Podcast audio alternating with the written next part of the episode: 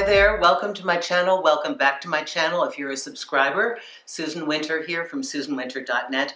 I am reading your video requests because this one is interesting that I'm going to read today. It's about psychic energy and energy loss. And I think those of you who follow a lot of these videos have heard me talk about that unusual time when you, you know, you can't get somebody out of your mind, you can't get them out of your mind. Finally, you're just you're like emotionally free and you have this and out of nowhere now they contact you there are things that happen in the ethers that i can't explain why they happen i just know that they happen so i have a question here from mark that wants to know another version of that mark thanks for this so mark writes hi susan First, let me say one thing. You are the best, and I appreciate that. Thank you.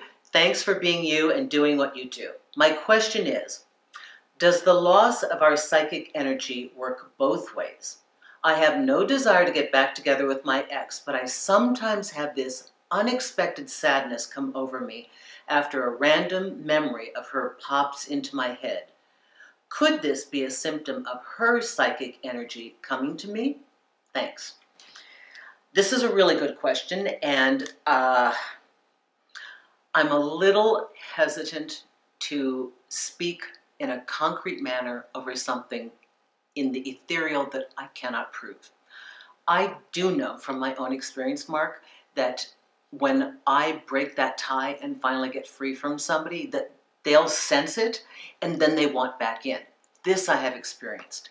Could this be possible? Could the fact that you have a, once in a while a thought of her pop into your head could it be that she's thinking about you? Absolutely. Can I guarantee it as a fact? No. We're talking about a realm that's got no SEC, it's got no jurisdiction, we've got no scientific proof of any of this yet. It sounds plausible, but the interesting part to me is that it's met with, let me see if I can have this, unexpected sadness. And I feel that the unexpected sadness could be your interpretation. And that, now, meaning, indeed, your, your ex can be thinking about you. But your interpretation of that, I'm suddenly thinking about her translating into sadness, doesn't necessarily mean that she's sad. I would say that that is your wistful longing for what could have been, perhaps the sadness at recognizing that you wanted something so much more profound and it became so much less. There is that moment of bittersweet uh, analysis where, you know, so many times in a relationship, all these beautiful parts are there. They're like in the foundation. And we look at it with optimistic eyes and we think, well, of course this can grow. And I see all this wonderful stuff and these moments that we had, and they're so precious. And then there is that, that feeling of sadness when it has been unlived and unsustainable, that this potential was there, but remains dormant. And I think that's the wistful moment that is your interpretation of the moment of her psychic thought. Ah, just saying. It's very hard to prove this stuff. This is just this is just my take on that. And that's probably because you wanted so much more. That's my feeling about this.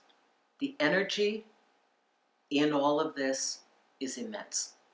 It is hard for us to discuss in tangible terms but if you have experienced it, you know exactly what I'm talking about. There's no thought that leaves that doesn't end up someplace else.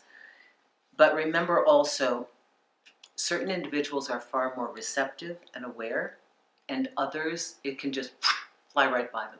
They don't recognize it. So it's all about your level of consciousness and your level of awareness.